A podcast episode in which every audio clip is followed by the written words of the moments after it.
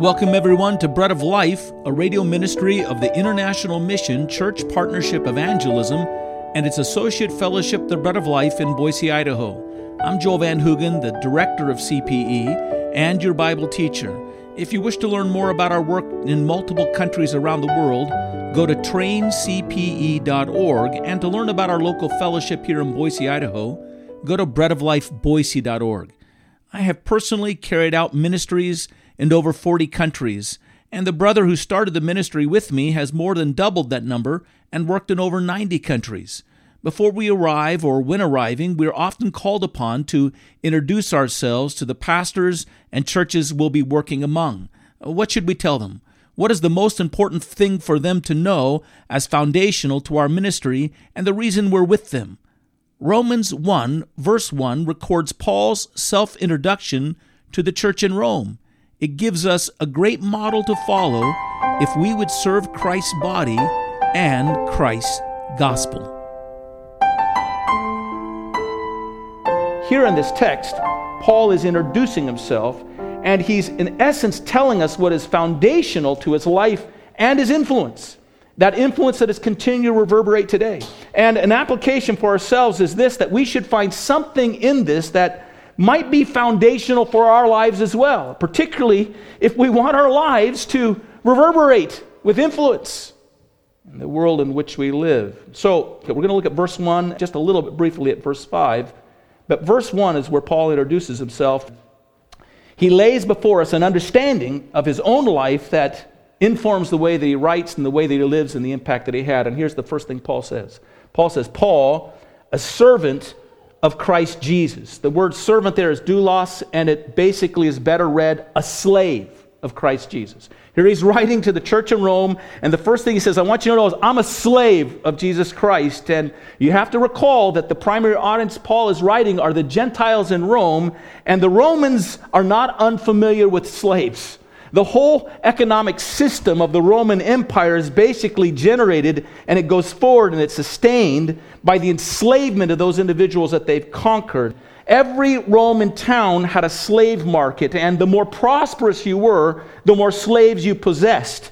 When Paul makes this statement, he's making a statement, he's pronouncing a title upon himself that to some extent sparked a sense of abhorrence in those he's writing to.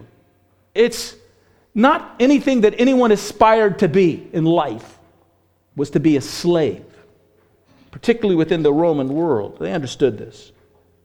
Paul is declaring to himself, they know his reputation. They know that he has a reputation of a leader within the church by then. They know what he's done and how he's impacted other people's lives. It's probably likely by this time that even some of Paul's family members are in Rome, and people that Paul has ministered to and touched have gone back to Rome. And so there are a few people that know Paul and have reported about Paul's position and the power of his message and teaching. But Paul wants them to know above everything else as he comes among them, that he comes among them as one who counts himself as a slave of Christ Jesus. And what Paul is doing here is, first of all, he's humbling himself. He's laying himself out before the individuals. Ephesians chapter 3, verse 8, Paul, in this humble state of mind, writes to the people in Ephesus and tells them that he is the least of all the saints. He's the least of all the followers of Jesus Christ. He never forgot the pit from which God dug him out and Jesus Christ reached to him. At the foundation of this man's greatness was a humility that remembered the point from which he was redeemed. Paul considers himself as one who is purchased out of bondage and slavery to sin and to Satan and to this world by Christ, with Christ's own blood, to be Christ's own slave.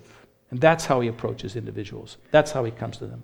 Interestingly enough, both Paul and Peter oftentimes identify Christians themselves as slaves of Jesus Christ. So in a sense, Paul is saying, I'm like you. I'm just somebody who's been redeemed out of the bondage of sin to be bound to Christ. The other thing that Paul is doing is he's making it very clear from the onset that he has no goal. He's wanted to come to these people, but that he has no goal to possess others in his ministry. He's not working from a point of selfish ambition. He's not a man who holds possession of anyone or anything. Slaves didn't do that. He's a man who is wholly possessed of Christ Jesus. His time, his intellect, his body, everything that he has, Everything that he is, everything that he acquires belongs to the Lord Jesus. Listen, if Paul identifies himself in this kind of lowly name as a slave, and he's not serious about it, he's making some kind of abhorrent joke. It's some kind of abhorrent mockery.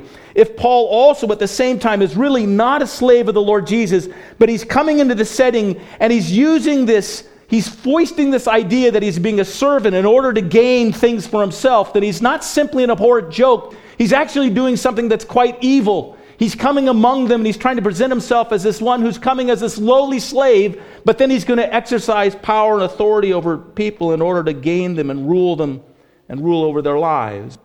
But if he is truly a slave bound to the Lord Jesus Christ, then he's expressing something that is beautiful. He's expressing a blessed position that makes him free from self and selfish ambition and sin and worldly occupations and worldly designs, and he's at the same time setting himself fully under the rule of the Lord Jesus Christ, and he's come among them simply to express that rule of Jesus over his life. He's not coming to foist himself or to demand or to require anything of them for his own sake. At the same time, by saying this, Paul is also establishing a unique point of authority for those that he's speaking to. He isn't writing of his own accord, he's telling them. I'm not coming to you as an extension of my own pursuit of power. I'm coming as one who is extending to you my ownership to the Lord Jesus Christ.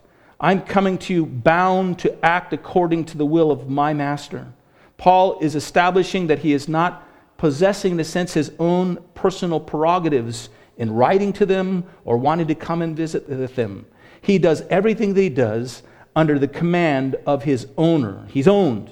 His actions are owned and directed. He's moving forward in submission to his master. He's just a humble slave answering the directives of the king who owns him. And interestingly enough, that's potent. That's powerful. He's not representing himself. He's representing somebody else. And that's sways a certain level of authority that we'll see in just a moment. I think another thing we see here that Paul is doing is he's expressing his love for the Lord Jesus. A Jew would know, and there were Jews in the church in Rome at that time, they would know that there was a particular ritual for slaves in the Old Testament that they could undergo. The slave in the Jewish world in the Old Testament, oftentimes they had indentured themselves for various reasons, and they had a right to earn their freedom after 6 years of labor. But having labored for a master for 6 years, even though they earned their freedom, they may come to love their master to such an extent that they didn't want to be free from him. And so they would engage in a ritual in which their ear was put up against a doorpost and their ear was bored through with an awl, and they received the mark of enslavement, loving enslavement to their master, and an expression they didn't want to be free from him. They delighted in the governance and rule of that master.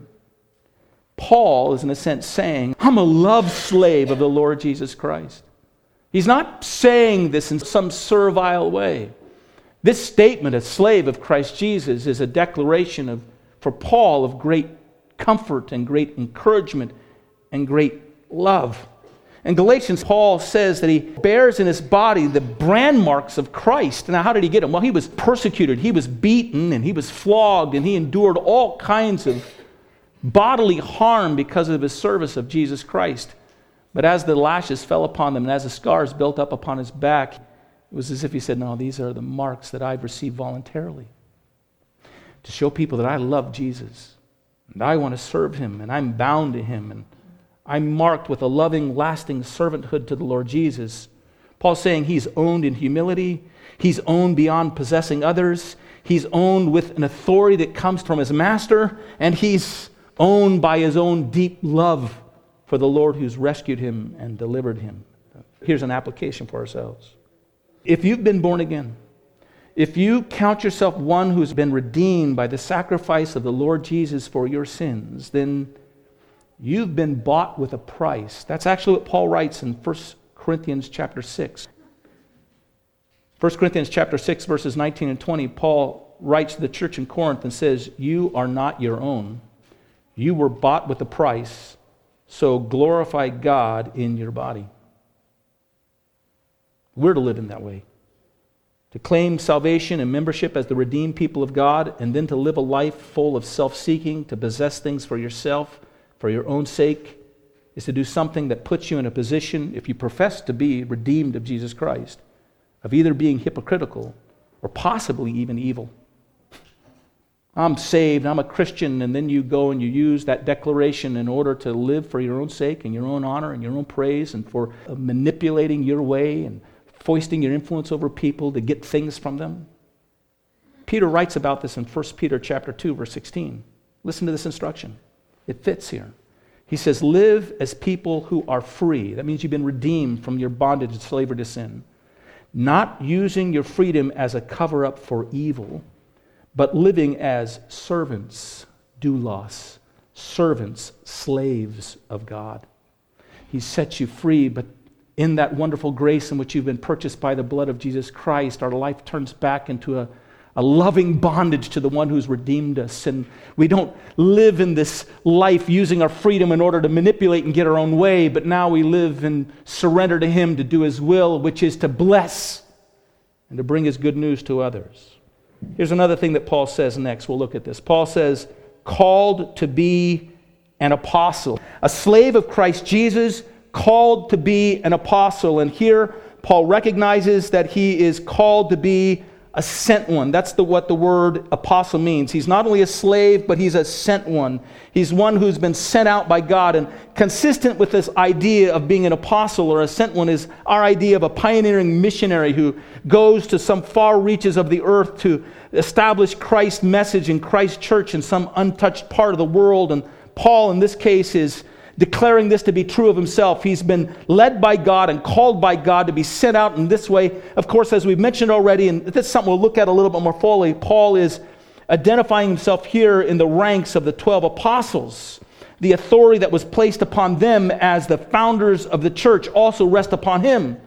And Paul is saying that God clearly has worked and moved to generate this calling and this directing and this positioning of my life by His own sovereign hand. It's not something that He chose to do. It was imposed upon Him by God's own calling. It's not merely a vocation that interested Him. You know what I think I'll be? I'll be an apostle. It doesn't work that way. God had to call him. God had to direct him. And as a result of being under that calling of God, Paul has an obligation to express his leadership even to the church in Rome. And that's part of what he's doing here. He's establishing the fact that he has an obligation and a duty to provide leadership and instruction for them. He's to lead them. He's to give them direction. He's to actually go and inspect the life and health of that church. He's to instruct them and teach them. And he's not being presumptuous here of ministry. He's being obedient to his calling. I would just say here that there's nothing wrong with exercising the authority that God places upon you as His representative. Paul is not hoping to arrive at Rome in order to take a poll to find out what the attitudes are of the church residing there so he could find out what kind of input they would receive from him. He's not claiming he's so open. He just wants to find out where the wind is blowing their lives so they can breathe into the sail of his life so he can tell them the things that they'd like to hear. That's not what he's doing.